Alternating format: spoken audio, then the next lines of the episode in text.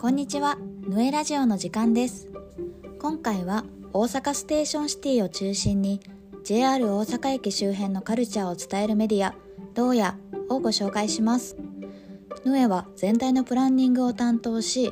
編集を得意とするクリエイティブファーム、バンクトゥーさんをパートナーに、メディアのコンセプトやコンテンツ制作、運用を担当しました。ラジオでは、プロジェクトのプロセスを中心に、メディアの立ち上げ方や編集方法などをお届けします。担当は、ヌエの坂田さん、バンクトゥーの三川さんと河合さん、聞き手は形ラボの田中さんでお送りします。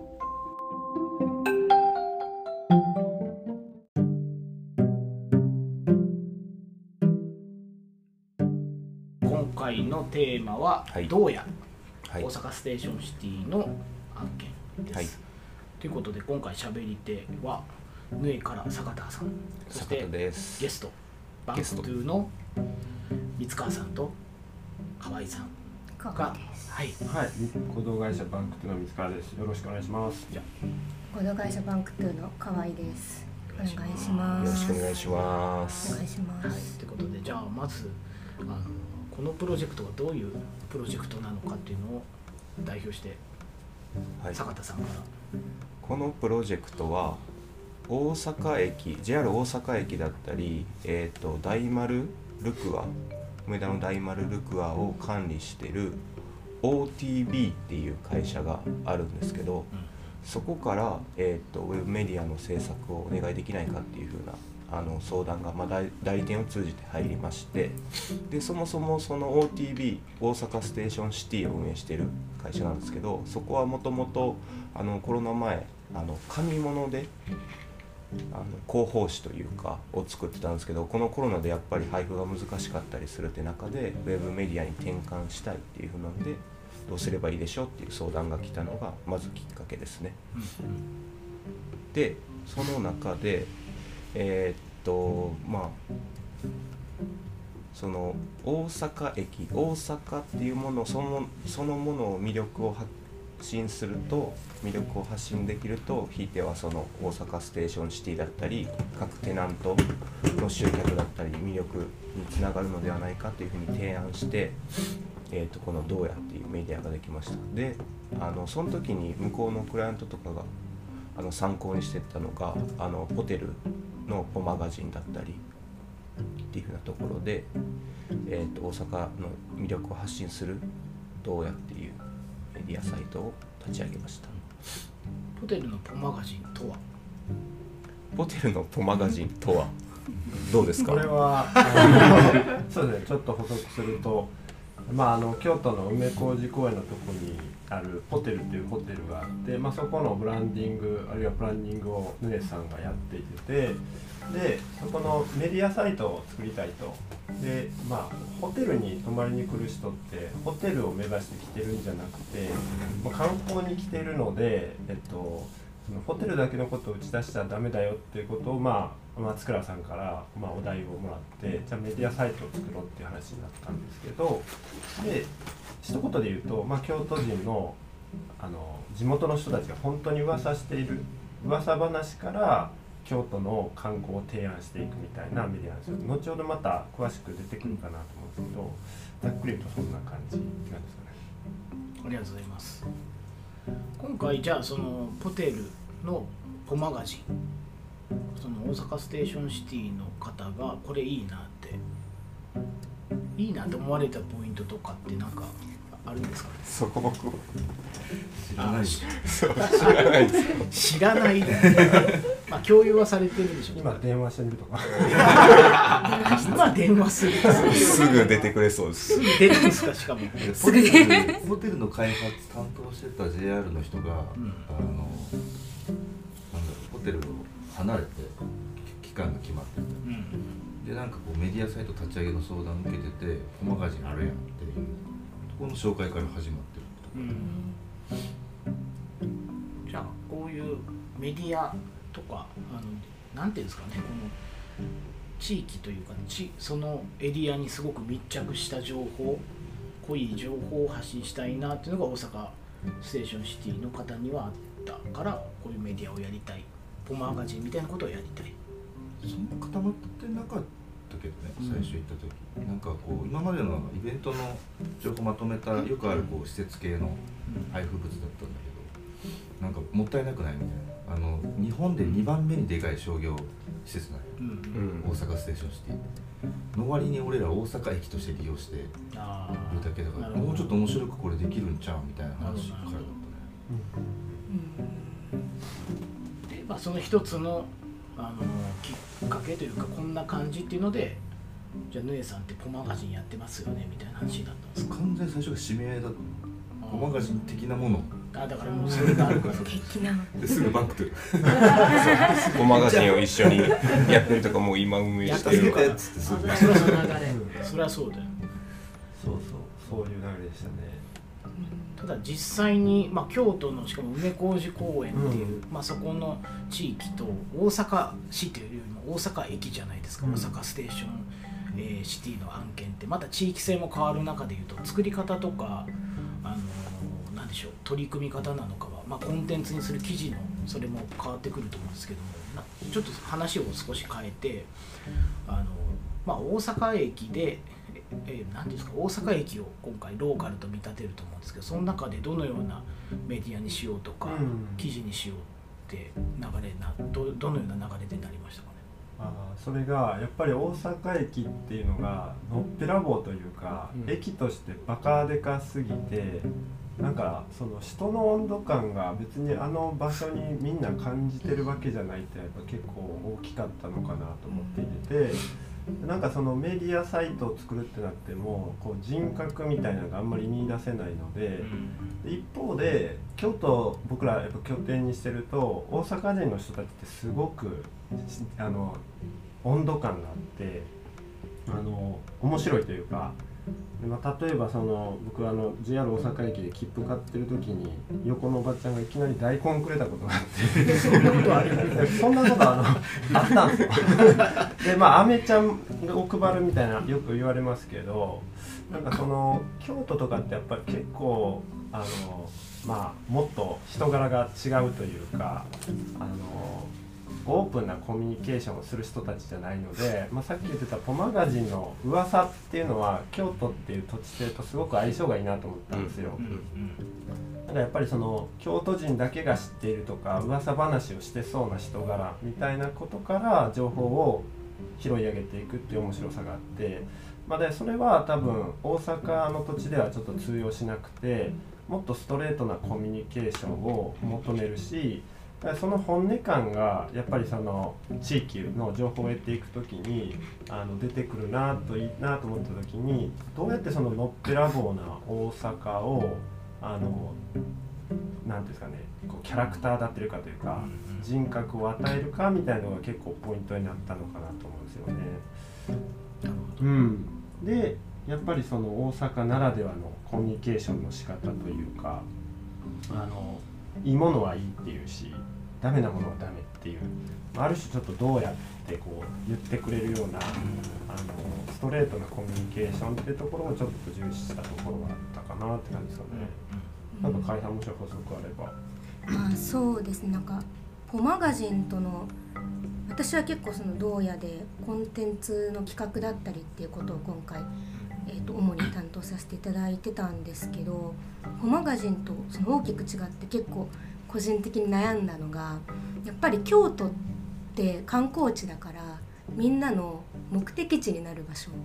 だと思うんですよ。でただ大阪駅大阪ステーションシティっていうのはステーションだから通過地点だっていうのがすごく大きな違いだなと思ってそうなるとみんな目的地の情報っていうのは積極的に知りたいと思うけれども通過地点の情報ってそんなに深く知りたいとそもそも思ってもらえないっていうのが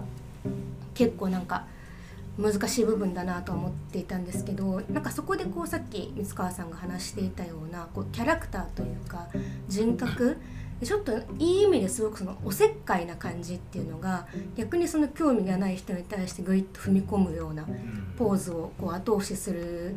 キャラクターになるなっていうところでちょっとそこはなんというか全体のトーンだったりとかっていうところにも反映していけたらなと思っで作っているっていうのとあとはそのさっきののっぺらぼうな感じっていうところで言うとやっぱりずっとそのステーションシティっていうものがこう箱だったりもしくはこうぼやっとした集合体で見えてるうちはキャラクターっていうものは出てこないと思うのでこうステーションシティの中にじゃあどんな人がいるのかっていう個人にすごいフォーカスを当てていく。それが有名人ではなくても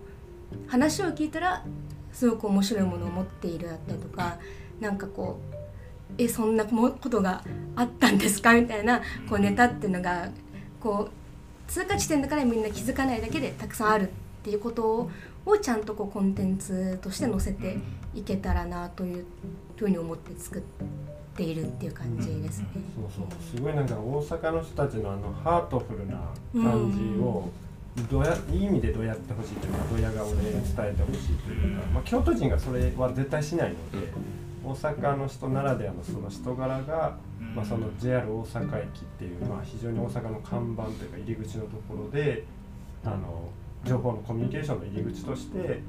本当に地元の人たちの雰囲気みたいな地元というか、まあ、大阪っていうカラーのある種の、えー、ラベルがそのコミュニケーションの入り口としてあるといいんじゃないかなっていうふうに思った。なるほど。そののっぺらぼうだったその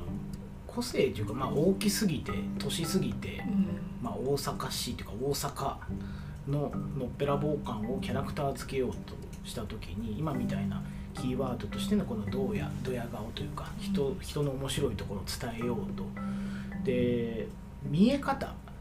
あの記事の種類であったりとかあとはイラスト、うん、なぜ今このような感じになってきた？どういう性格キャラクターをつけようかなって思ってたんですか？ねなんか結構 なんかバランス感覚みたいなところはあるなと思っていてやっぱりなんというか駅の大阪ステーションシティのメディアっていうところで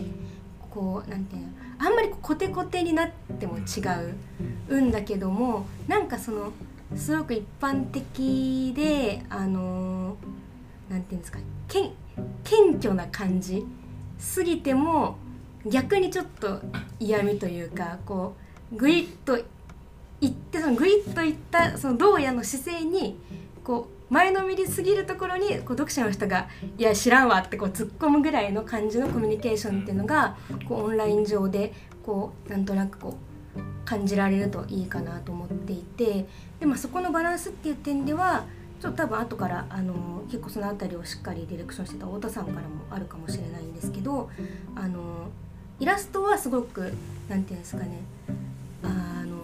手触りの良いものというか柏井さんという方のすごい素敵な世界観のイラストなんですけどにしつつそのサイト内ちょっと見ていただくと分かるかもしれないんですけどサイト内で使われている言語っていうのを全部こう関西弁にこう塗り替えているっていうことをしていてなんか例えばこ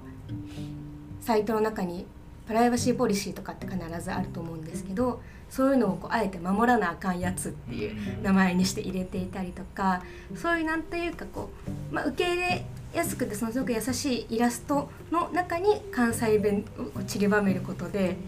何ていうんですかねこうバランス感覚というかちょっと人格のバランスをとってるっていうイメージかなと思いますね。そこはなんかヌエチームでもすごく測ってたところかなと思って。やっぱそのドヤとかドヤ顔とか大阪人のラベルというかステレオタイプってやっぱ強すぎるので,、で特に関西弁でのコミュニケーションがしたかったけどそのまま行き過ぎると土手とベタなものになっちゃうのでどこでまあ外すかって時に多分あの多分ビジュアルコミュニケーションの部分は少しライトにしていくみたいな形でコミュニケーションの温度感を調整したっていうのはあったのかなって気がしますね。なるほど先ほどあのもしかしたら太田さんもっていう話があったと思うんですけど、あの今回ちょっと出席できなかった太田さんからちょっとお手紙いただいてて、でイラストのディレクションで気をつけたことは世界観などっていうところで、えー、今回柏井さんという空間的な世界を緩いタッチで描くのが得意なイラストレーターを起用しました。大阪ステーションシティは大阪駅を中心に映画館百貨店ホテルだけではなく農園や9つの広場などを多したような要素が入り混じる巨大な街のような場所です。そうした 膨大な情報を整理してちゃんとしてる。一つのキービジュアルにしました。イラスト内には阪神タイガースの応援に行く人ロングスカートの女子高生古着のカップルなど大阪っぽい人たちがいるので探してみてくださいともうしっかりした文章 キャプションみたいな。すごい。完成された文章。ちょっとあのめちゃくちゃ真面目なコメントなんであの太田さん本人を知らない人は勘違いしてしまうんですけどどどのような方なんですか？彼ね今バンク2のディレクターなんですけど栃木に住んでてで固有種、まあ、あの農業の種ですよね、はいはい。野菜の種の固有種を育てているっていうちょっと変わってるんですよ。でしかもバンク2に入社してきた時うちをパチンコ屋だと思って入ってきてましただからさっきのあのコメントとのギャップがちょっとでかすぎるんですけど。あのプレプレーンな文章が来ました めちゃくちゃプレーンな感じ個性がね、真面目なんですよねそういうところは。まあ、ちょっといろいろ聞きたい部分があるんですけどちょっと我慢しますね。太田さんから。パチンパチンコ屋。ここ膨らますと案件のね太田さん深掘りしたくなるんですけど。も、まあ、そういう世界観のそのバランスを取ろうといったところで、あのーなんかこう人にフォーカスするじゃないですけどもカルチャーではなく人にフォーカスしたんですね。まあその京都では噂とかカルチャーで、えーの方にスポットライトを当てて、えー大阪ステーションシティにこの do-yaに関して言うと人にフォーカスしようってそこはやっぱりさっきおっしゃってた地域性の違いなのか、うんなんか今のお話をお伺いするとなんかこうこういうメディアとかあの、えーになってしまうとどうしてもやっぱカルチャーの方にスポットを当てていきましょうとかうんうんうんになるのかなと思ったんですけどやっぱり人の方にフォーカスしていこうっていう、そこはやっぱりあのセッションというか話をしていくうちになるのか大体最初からキャラクター付けの段階でそうしようと決まっていたのかっていう。そうですね。えっとまああのポマガジンももちろん人の要素はあるんですけどやっぱりそのポマガジンが対象してるのって京都全域っていう形なのでで京都ってやっぱすごい小商いのやっぱ町のあのキャラクターもあったりとかしてて非常に個と、えー店舗とか、えーコンテンツがひ非常に紐づきやすい環境にあった。けどやっぱりあの JR 大阪駅あるいはそこの駅ビルの、まあ、商業施設ってなるとやっぱりどうしても大型施設が入ってあの大型のコンテンツが入ってきたりとかやっぱりどちらかというとメジャーな店舗が多多いなっていう中で、えっと、そこのさっき言ってたのっぺらぼうの問題の一つってそこなんだと思うんですよね。つまり個人店舗個人店主みたいなものがその個のキャラクターのまま出ていくっていうよりかはもうちょっとマス的なパッケージでやっぱりどうしてもあらざるを得ない場所なのでそれをそのままやっちゃうと多分他のメディアっていうか他の発信されてるコンテンツとほぼ同列になっちゃうとやっぱその切り替えっていう意味ではその人軸とかやっぱりもう少し温度感を出そうと思うとやっぱり体温のある入り口を作るってなると人っていうところはあったのかなっていう気がしますよね。なるほどヌエ側から考えたこととか詰めあのバンクトゥの方々と詰めるときに何か意識したことって坂田さんあったりしますか？あーその今話してた人っていうとこもそうですよね。大阪人そもそも京都とかに比べたら素人面白いよねみたいなことでなんか企画の段階でももうちょっとなんか大阪今回の洞爺のメディアでは素人を取り上げるような企画もやってみようかとかまだできてないんですけどそもそもの大阪の魅力ってなんだろうみたいなっていうのところからそのドヤ顔でっていうのでドヤっていうメディアの名前もできましたし結構そうっすね。なんか関西弁をこのメディア名決める時にすごい調べていろいろピックアップしたり関西のこの空気感大阪の人の魅力ってなんだろうっていうのを結構僕らは深掘っていったかな。あの関西弁構成チェックがめちゃくちゃ厳しかったんですよ。そう。ネイティブチェック。ネイティブネイティブチェックが。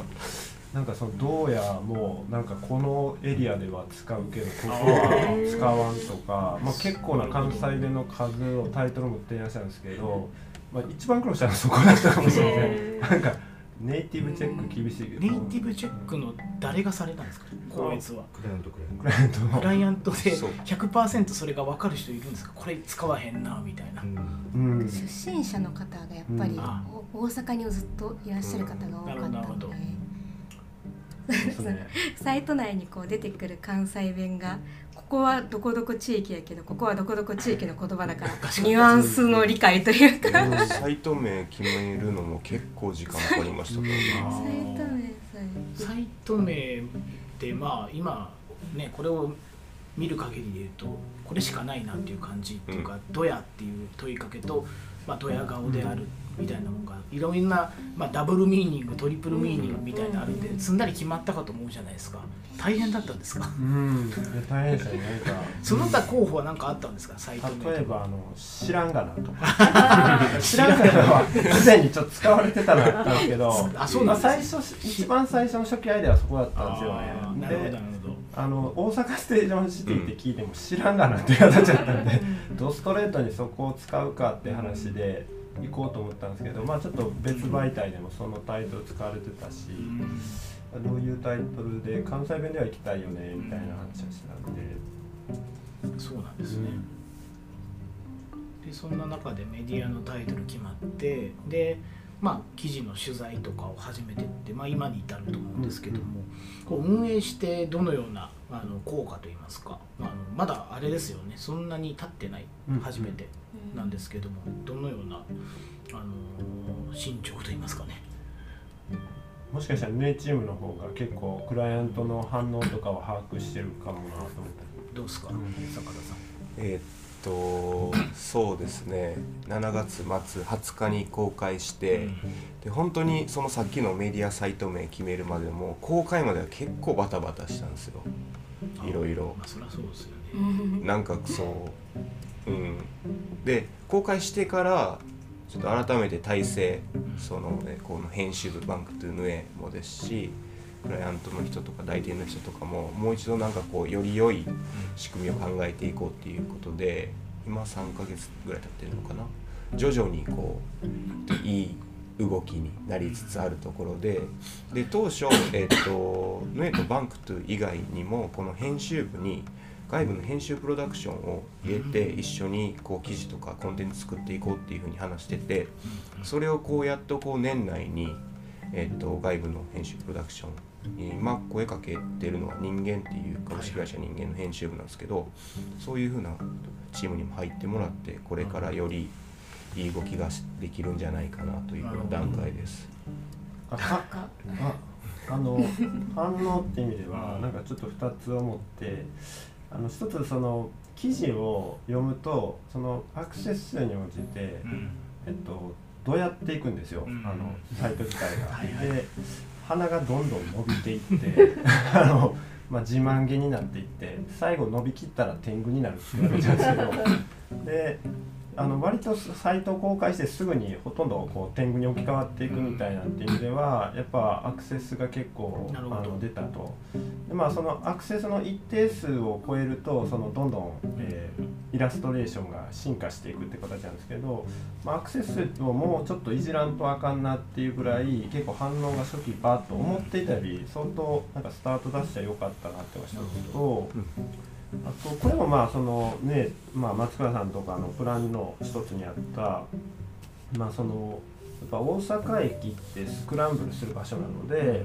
えっとまあ、一定のそのコンテンツジャンルをある一つの編集プロダクションとかがやるんじゃなくて複数のメディアとか複数のあのプロダクションがあのスクランブルするように情報を出し合うっていうところがやっぱ、えーいいなと。でそれは最初どうやってこうコンテンツを安定させるかっていうかはちょっと思ったんですけどいざ蓋開いてみたらやっぱ良かったなと思って、なんかそのポマガジンっていうのはやっぱ自分たちで管理していててコンテンツのクオリティ管理を自分たちで絶対やるっていうところがフィロソフィーみたいになってるんですけど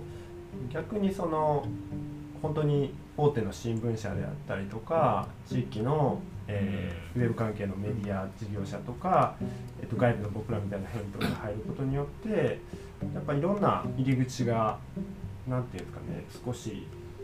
うん、たくさんの入り口ができるなんかポーラ状というかなんかそういう多項的な多項室みたいな感じのメディアになってるのでたくさんの穴があってそれは本当になんかその JR 大阪駅ならではな感じが出て反応としてもやっぱ出たなっていう気がします結構個人的に嬉しかった反応っていうとこれはクライアントの方から教えていただいたとか言ってもらえたことなんですけど結構その大阪ステーションシティの内部の方がそのメディアに対してなんか「らしくなくていいね」っていうことを言ってくださってたようなんですね。でそのらしくないってその大阪ステーションシティらしいとかっていうよりかはその駅とかそういう商業施設のメディアっぽくなくていいっていうことを言っていただいててでなんかまさにそこがあの狙ってたっていうのはあれですけど目指してたところだったのでそれを喜んでいただけてるっていうのはすごく嬉しかったかなっていうところですかね。ああとなんかもう一つ嬉しかった反応で言うとあの実際そのコンテンツ記事を作る時に取材させていただいた方でなんかパッケージデザイナーの方がいらっしゃってその方はそのパッケージデザインっていうのはこうあんまりこう他のデザインに比べてフォーカスが当たらないすごくその何て言うんですかねこうはせなんていうかあんまりこうデザインのっていうのを語る時に無視されがちなものであるからそこにそのフォーカスを当ててくれたことが嬉しいって話をしていて私はなんかそれですごく感動して しまったことがあってなんかこう発信してさせていただく側の方に喜んでもらえてるっていうのもなんかすごく健全なメディアの在り方でなんかいいのかなっていうふうに思ってますね。なるほど、うん。今のねちょっと補足するとそういう記事があったんですけど、まあ、つまり JR 大阪駅駅ビルにある、えー、店舗でいろんなまあ商品がやっぱ並ぶわけですよね。商業施設なので。でそこを、まあ、どうやって巡っていくかっていう時にパッケージデザインっていう視点でプロが解説しながら店舗巡りとかおすすめ商品を見るとどういうものを扱うのかっていうのを非常にめっちゃマニアックな話であの語ってくれてはる。ほんまにパッケージデザインのプロの人が見たあのパッケージの妙みたいなのが語るんですけどあそういうコンテンツは非常にその土地ならではのというか、まあ、あの今回の大阪ステーションシティならではの感じの記事だなと思っていて、まあ、そのポマガジンとの差にもなってくるかもしれないですけどうんなんかそのやっぱりえー、本当にスクランブルとしての商業施設のある種の頂点みたいな場所関西でいうと故に出てくるあの表現であったりとかコンテンツあのたくさんの商品がやっぱり並ぶのであのコモディティ化しないようにパッケージっていうものが 競争し合っている環境を、えー、捉えて企画に落とし込むとかそこはなんかあのなかなか他の地域ではそういういわゆる地域のメディアサイトを作ってもしづらいんですけど、大阪駅らしいというかステーションシティらしい記事になってるかなと思ったりしますね。そうめちゃめちゃ喋っちゃって申し訳ないんですけど。なんかだから結構やっぱりそのさっきカルチャーがみたいな話が出たと思うんですけど京都ってなんか元からすごいなんかカルチャーの匂いみたいなものをみんなが感じてる場所だと思っていてでそれに対してこうやっぱりああいう商業施設大きな商業施設っていう場所にはカルチャーがないって思ってる人がすごくたくさんあると思うんですがカルチャーとかドラマみたいなものがなんかこうないように思われてるパッケージデザインとかって割とそれの象徴的なものだなと思うんですけどそこもなんというか作っている人プロの目線からこう紐解いていけばそこにもちゃんとカルチャーはあるしドラマもあるしなんか情熱もあるしそれを知ればちゃんと面白くなるっていうなんだかそのこう見方がこう変わるようなこう体験みたいなものをこう自分自身が取材を通じてできたっていうのがなんかこうそれをコンテンツ見た人にも感じてもらえたらいいなっていうふうには思ってます。今のお話がそのあれですね企画として1万円の使い道という。ああ、それですそれですでパッケージデザイナーの三原さんがあの、えっと、大阪ステーションシティとかあのえっとなんだっけ。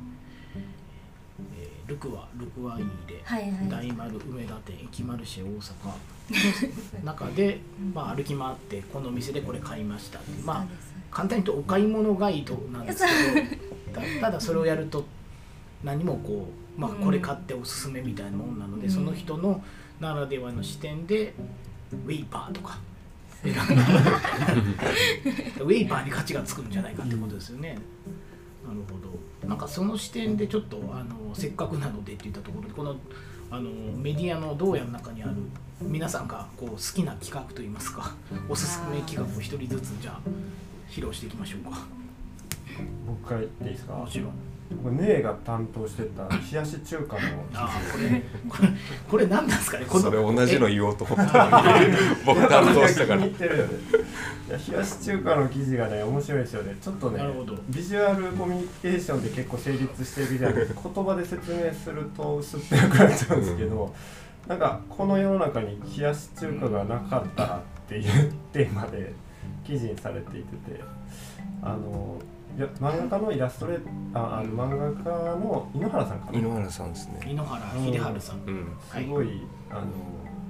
独特の世界観でぜひ読んでほしいですね。なんか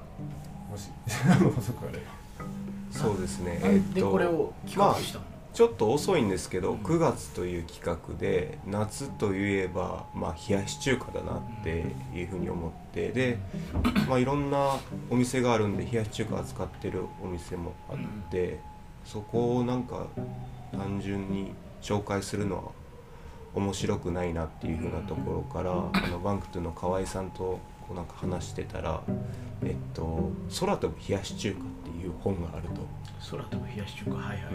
あのこの記事にも取り上げてるんですけどこれなんか取り上げたら面白いんじゃないかっていう風な話になって当初はその本からなんか冷やし中華の思い冷やし中華がない店なんてなんだ冷やし中華が食べられないこの冬なんてなんだっていう風なすごい熱量冷やし中華愛好会の人たちがまあ、思想が強いそう思想が強い本があるんですけどそれを紹介するだけもうちょっとなんか楽しめないかなと思って冷やし中華そのものがなかったらどういう世界なんだろうっていうのを SF 的に漫画家の人に書いてもらおうってことでこの記事はできたんですよね。できたんですよ。大阪関係なくないと思うが。いやいやでもそれで、えー、とただただその冷やし中華を紹介するだけじゃなくてそれをこう今冷やし中華食べられる世界でよかったよね。で冷やし中華食べれるお店はここですっていうふうにまあつながるんで。店、舗情報としてね、はい。結構な店舗数。4店舗、で今回このメディアで、うん。あのまあ、クライアントだったりからもうこっちの編集部であの好きなことを、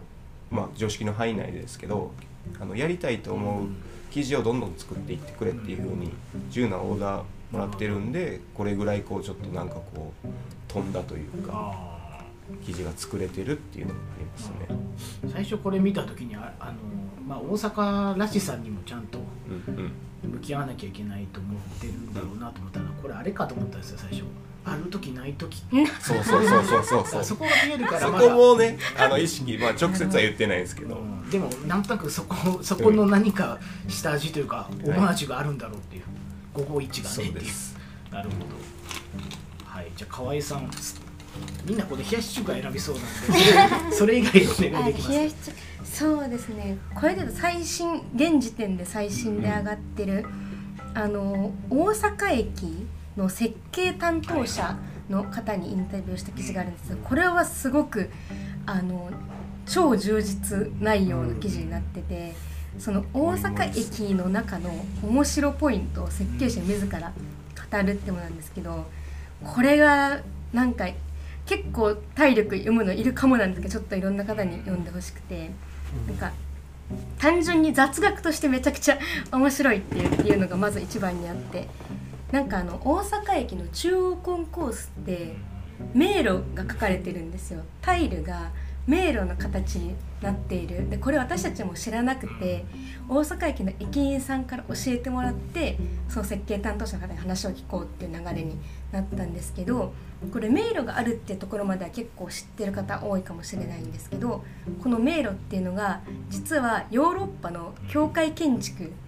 から着想を得て作っている。なんかヨーロッパの教会建築には大事な場所に迷路を形作るっていうなんかこう文化というか伝統があるらしくてそれをちょっとモチーフにして中央コンコースという駅の大事なところに迷路を書いて大事な場所だよってことを示してるってなんか遊び心だけじゃないなんだか深さみたいなものがなんか駅って面白いのかもしれないっていうことにこうみんなさりげなく通ってるところが面白く見えるっていうネタが本当にもう10個とか詰まってるのでちょっとこれはあのいろんな人に読んでいただきたい記事です。ライターの鈴木奈緒さんのあの語り口もとても良いので ちょっとこれは見ていただきたいっていう感じです。まあ、僕だったらこれですね。1回の記事じゃなくて切り刻みますけど。いやそう。切り刻みです全編後編くちゃとかにしても取れ高がありますし。超連載でいける載でいけるぐらいの。大長編です。ねほど。ちなみにちょっと迷路スタートがあってゴールがあると思うんですけどこれのゴールってゴールとスタートってあるんですか？ちゃんとどっちをスタートにしてどっちをゴールにしてもいいんですけどすごいさりげなくちょんってちっちゃいタイルがそこだけ持ってるのでそれを見つけると。そう。ただあの駅員さんの話で言うとあの普通の利用時間は人が多すぎて迷路できないから朝の4時半がおすすめ。きつい。んで4時半ちょかっとそこまでの情熱を ぜひ持って行っていただけいただけたら遊べます。いやいや今のコメントも含めていいですね いいですね。ヌエ代表して坂田さんからおすすめ記事は何かありますか？さっきの冷やし中華もそうですし今、えー、と連載記事で、えー、と梅田の蔦屋書店とやってる企画があって、えー、と梅田の蔦屋書店にコンシェルジュっていう各なんだろう本のジャンルごとに専門家みたいな人がいるんですけどその人文のジャンルのミサゴさんっていう方と一緒にこの企画を進めててミサゴさんの著書「千年の読書」っていうあの本の、えー、とブックカバーを新たに、えー、と矢作多門さんっていう方がいるんですけどが、えー、とデザインするという企画を、えー、と今進めてて初回のこう美しいそもそもの美しい本って何だろうっていうあの1本目がもう上がってるんですけどかなりあの熱のこもった記事になっていてお互いのその本への愛というかがもうぎっちり詰まってる記事なのでぜひ本好きの方は目を通してもらいたいです。で実際にこのブックカバーのデザインは、えー、と限定で梅田の蔦屋書店で来月11月とかかな？あの店頭であの販売されるので楽しみにしておいてください、はい、ちなみにいあの今記事を見ながらお聞きしてるんですけど、このなんか本に囲まれた場所このロケーションはどこなんですか？これはですねえーっと体験ブックセンターっていう場所が古本屋さんがあるんですけどその方と,、えーっとみその梅田蔦屋書店の美佐子さんも、えーっとデザインしてくださる矢作多門さんも知り合いであの場所でぜひやりたいっていう。ああこれは大阪なんですか？あえーっと京都です。あ京都。体験ブックセンター。体験ブックセンター。すごいですね。なんか。その取材の時も近くの子供がなんかあの本を見に来たりとかあすごくあの店主の方鳥居さんっていうんですけど、いい感じの雰囲気の人なんでぜひそちらも行ってみてください、あはいありがとうございます。これは田中さんに言ってます。まああの全ての田中さんに。ね 一番多いな。結構多い。ねそれこそあれですよ全然余談。大阪市の人口と田中一緒なんで。えー、マジっすか？やばすぎ約約ですよ。ぴったりじゃないですか。約約。物の余談だ 約です大阪市の人口ぐらいいるんですか田中さ。ん田中130万人田中帝国じゃん田中帝国なんですけどね。まあでも第4位5位ぐらいですよそれで。あー。鈴木とかも聞いてね。京都も100万都市なんでもう埋め埋まっちゃうわけですよね。埋まってるってことですね。うわすごいな。そう。すいません。よだよくない。よくない。この振りから始まってということでまあここからちょっと後半のまあだいぶあの時間も頂いてるんですけども、まあ、案件の話からあの今ねいろいろ言葉上編集とかで、まあ、これ聞かれてる方もあのそういうお仕事に興味ある方とかあのされてる方もいると思うんですけど編集ってすごいあの聞くと思うんですが編集って何なんだろうでバンクトゥまあヌエも編集っていうのかどうかもあるんですけども編集とプランニングってどう違うんだろうとかなんかそこら辺も聞きたいなと思っててまず編集とはって聞かれた時にどう答えてます？かめっちゃ難しいですよね、うん。もうざっくり2ついつも言うことを決めていてて多分考え方いろいろあると思うんで、えっと、編集まあ単純に文字通り集めて編むって書くんですけどでただコンテンツとか原、まあ、いわゆる原稿って言われるテキストとか画像とかを集めて編むって思われがちなんですがもともとのあの旧字体が僕はなんか指してる気がしていてて編集の「集」っていう字はもしかし集めるっていう字ではなくて車辺に、えっと、口と耳って書くんですよ、うん、だからちょっとイメージをするとなんかいろんなところに移動して口と耳を使って見聞きしたものを編んでいくっていう作業なのかなと思うとやっぱり原稿って非常にこうあの言うとドライな形なんですけどさっき言ったやっぱ人とのコミュニケーションの中で情報の価値を紡いでいくみたいなところが基本的なハブとなるのでやっぱりそのプロジェクトがスタートして終わるまで途中デザイナーが入ったりとか写真家が入ったりとかっていうフェーズあるんですけど0から100まで見るのってやっぱ編集者だけなのでそのコンテンツ制作っておいてはだそのハブになる人は人とのコミュニケーションの中でコンテンツを作らざるを得ないのでそこがまあ一つ重要なのかなっていうのが一つとであとはえっ、とあの少年ジャンプのあの「ドラゴンボール Z の」まあドラゴンボールか。ドラゴンボールの、えー、と編集初代、まあ、編集長というか編集者の、えー、とマシリトさん。あの実際「ドラゴンボール」の中にもキャラとして出てくるんですけど、えー、とその人がいつもその編集ってのは何なのかって言ってる時に、まあ、一つは、えー、とプロデュースだと。つまりそのものの媒体メディアが人に届けていくことをどう仕掛けるのかってことと2つ目はディレクションであるっていうことで、えっとまあ、ものを作っていく時には決定の連続になるので、まあ、これちょっと僕が言葉を翻訳してあの付け加えたんですけどやっぱディレクションってあの現象的にたどると、えー決定っていうことは決定するっていうことなので、まあ、これがいいのか悪いのかっていうことを、まあ、自分の普段の多分日常で見聞きしているものの機微から判断していくっていう誰かがやっぱ決めないと物事が進まないのでそれはディレクションすると。で3点目はマネジメントって言ってはってやっぱりそのクリエイターではないのであのライターさんがいたりとかカメラマンさんがいるみたいな時にあのその人たちが作ってくるものを作りやすい環境を整えてあげるみたいな状態をあの管理していくっていうところの側面もあるのかなと思って、まあ、その3点がやっぱ基本的な業務なのかなっていうふうに思ってますけどね。なるほど。そこでなんか意識毎回そのメディアを作るとか、まあ、バンクトゥが仕事としてあの携わる時に、まあ、編集でお願いしますっていう多分依頼なのか分かんないですけど、うん。自分たちが出せるなんていうんですかね価値っていうとちょっとビジネスライクなんですけどもどういうことを意識してるのかなって。うん、あのうちも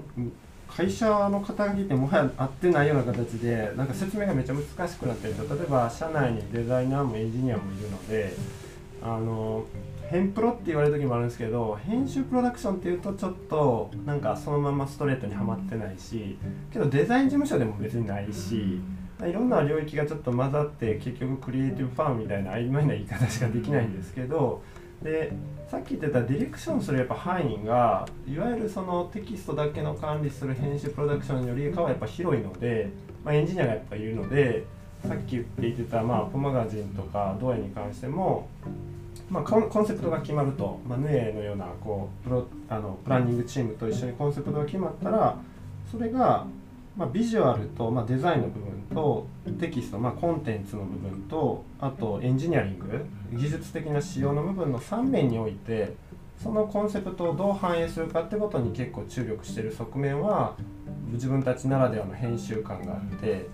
まあ、つまりそのシステム要件とかを編集的にいじっていくというか、まあ、さっきも記事を読むとアクセス数が増えてどんどん天狗になっていくみたいな感じとかっていうのはあの、まあ、ビジュアルコミュニケーションも連動してるんですけどシステムに対して多分編集的な発想がないとあんまり触れないかなと、まあ、ディレクションする領域っていうのは結構やっぱ広がっているので。まあ、そこはちょっと大きいかなと。で、まあ、ネの違いっていうとやっぱ僕ら結構メディアによっているので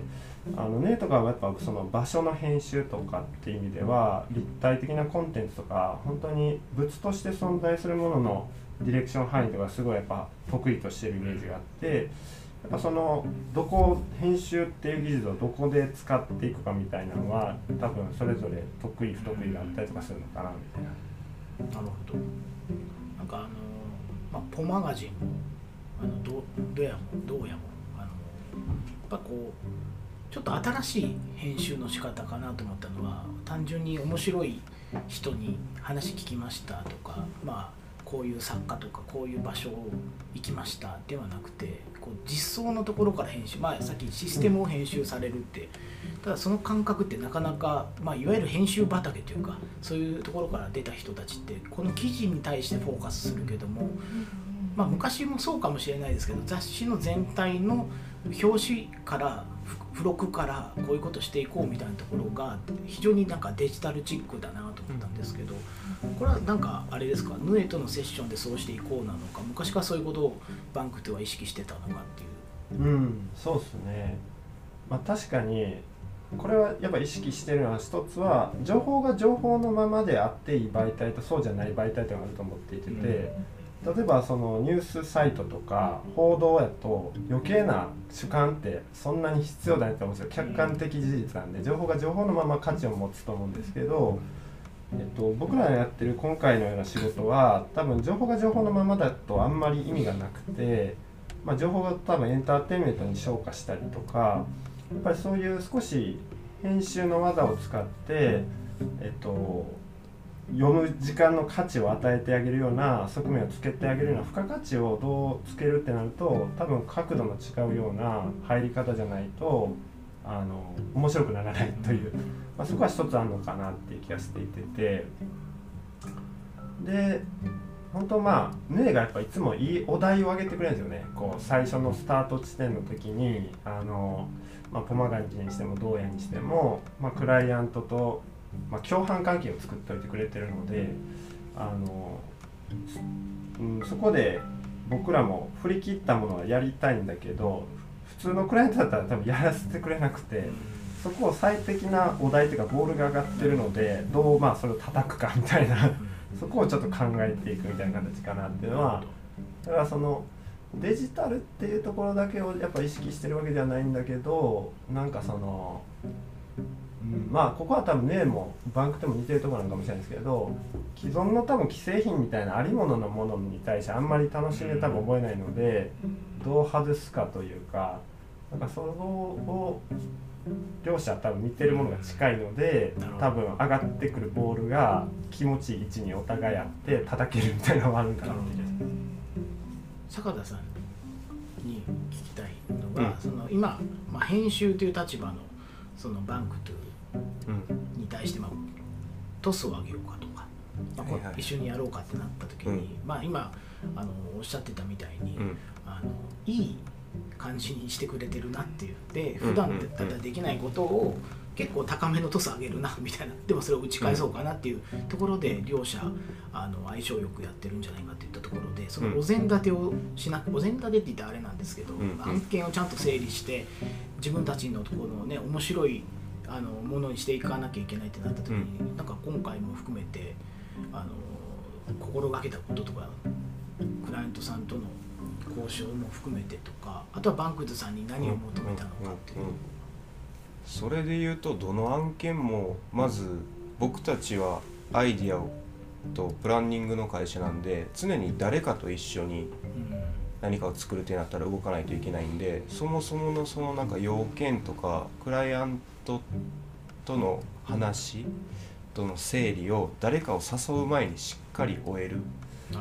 自分たちの中で。自分たちの中ででもですし、うん。こうしようっていうのを、まあ、さっきあの三川さんの言葉を借りるとクライアント共犯関係にあるっていうようなポジション状態になってからあのこの人とやりたい今回だったら、まあ、バンクトだよねっていうふうな事前のトスを上げる前の準備なのかな。それはかなり意識してるかもしれないですね。そうですね、うん、それがめっちゃ仕事しやすいですよね。なんかなんかねなんて言ったらいいんかな。なんか本来クライアントの利益と制作とかの僕らの利益って相反する立場にあると思うんですよ。どう考えても。でだけどそこがやっぱり混ざらないといいものできなくて同じ方向に向かないとっていうところでだから全然多分異色の部分というかクライアントの利益制作会社の利益あるいはそこに引き継ぐククリエイターとかっていうのを結構ヌエはこう悪魔合体させるのがやっぱうまくてそこを悪魔合体というかあの魔改造みたいな魔改造みたいなまあ本当にそれこそヌエというかキメラ的にグループにしちゃうというかあー確かに。うんなんか本当はそこが一個のやっぱ体にならないとうん。いいものってできなくてでダメなものはダメってやっぱ制作サイドにもこうクリアイント側にも言えないとそこの合体の接続性って言葉にすると結構簡単に感じちゃうんですけどめっちゃ難しくて。温度感を合わせていくレベル感みたいなそれをやっぱキメラ化させるっていうのがやっぱヌエは文字通りやっぱうまいっていう感じですよねなんか姉さんはなんか姉さんと一緒にお仕事してて思うのはなんかなんとかするなんとかする力みたいなのが強い。なんかこうすごいだから安心感があるんですよ。その姉さんと一緒にやってるお仕事は。なんか困ったことがあってもこうなんとかなるって思わせてくれる感じが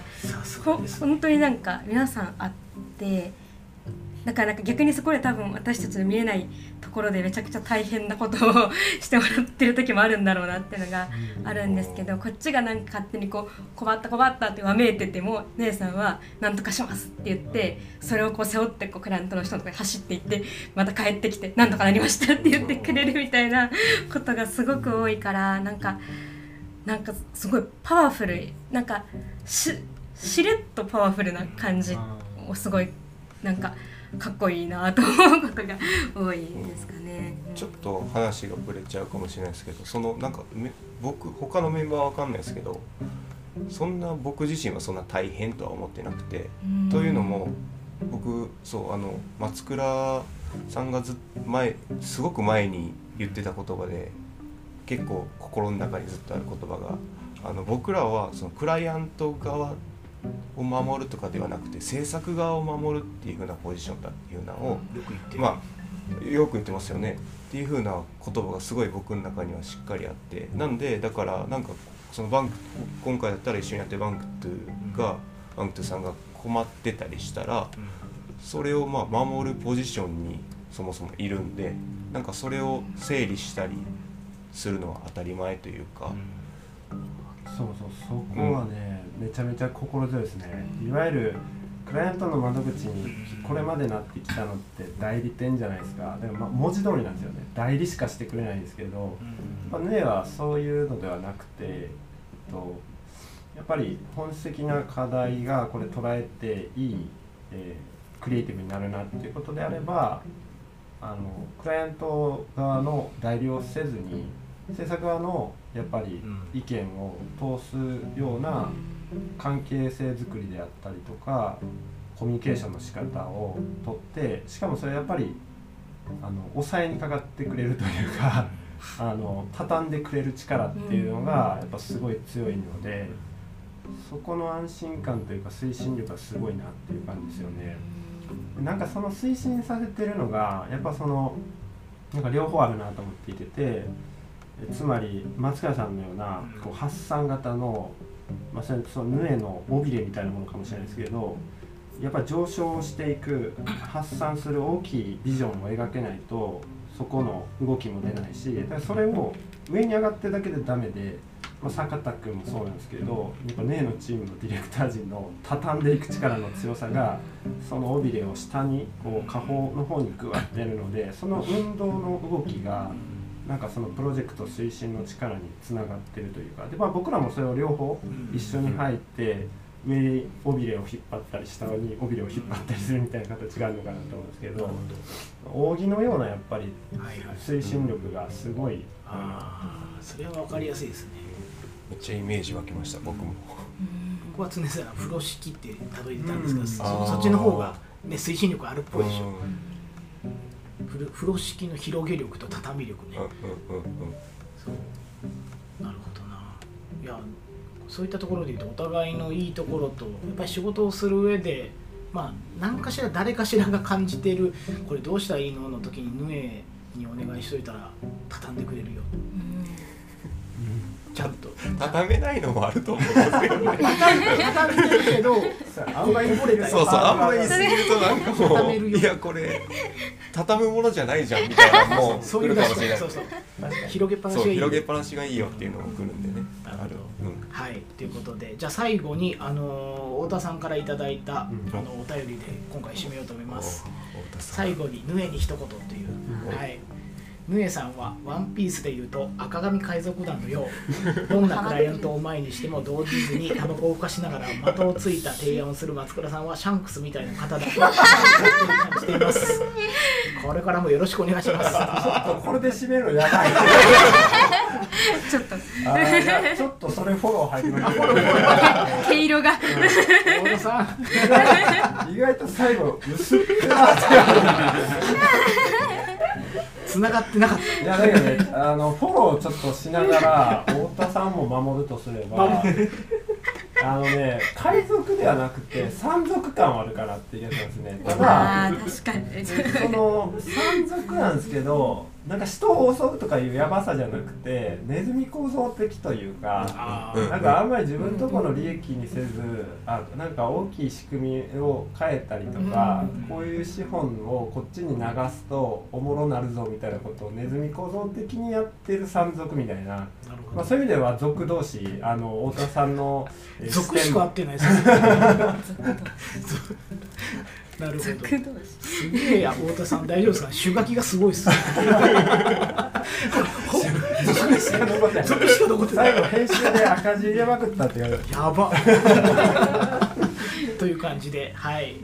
あの次回はぜひね太田さんにも出ていただければと思っております、ということで今回は大阪ステーションシティの洞爺についてでした。ありがとうございます。ありがとうございます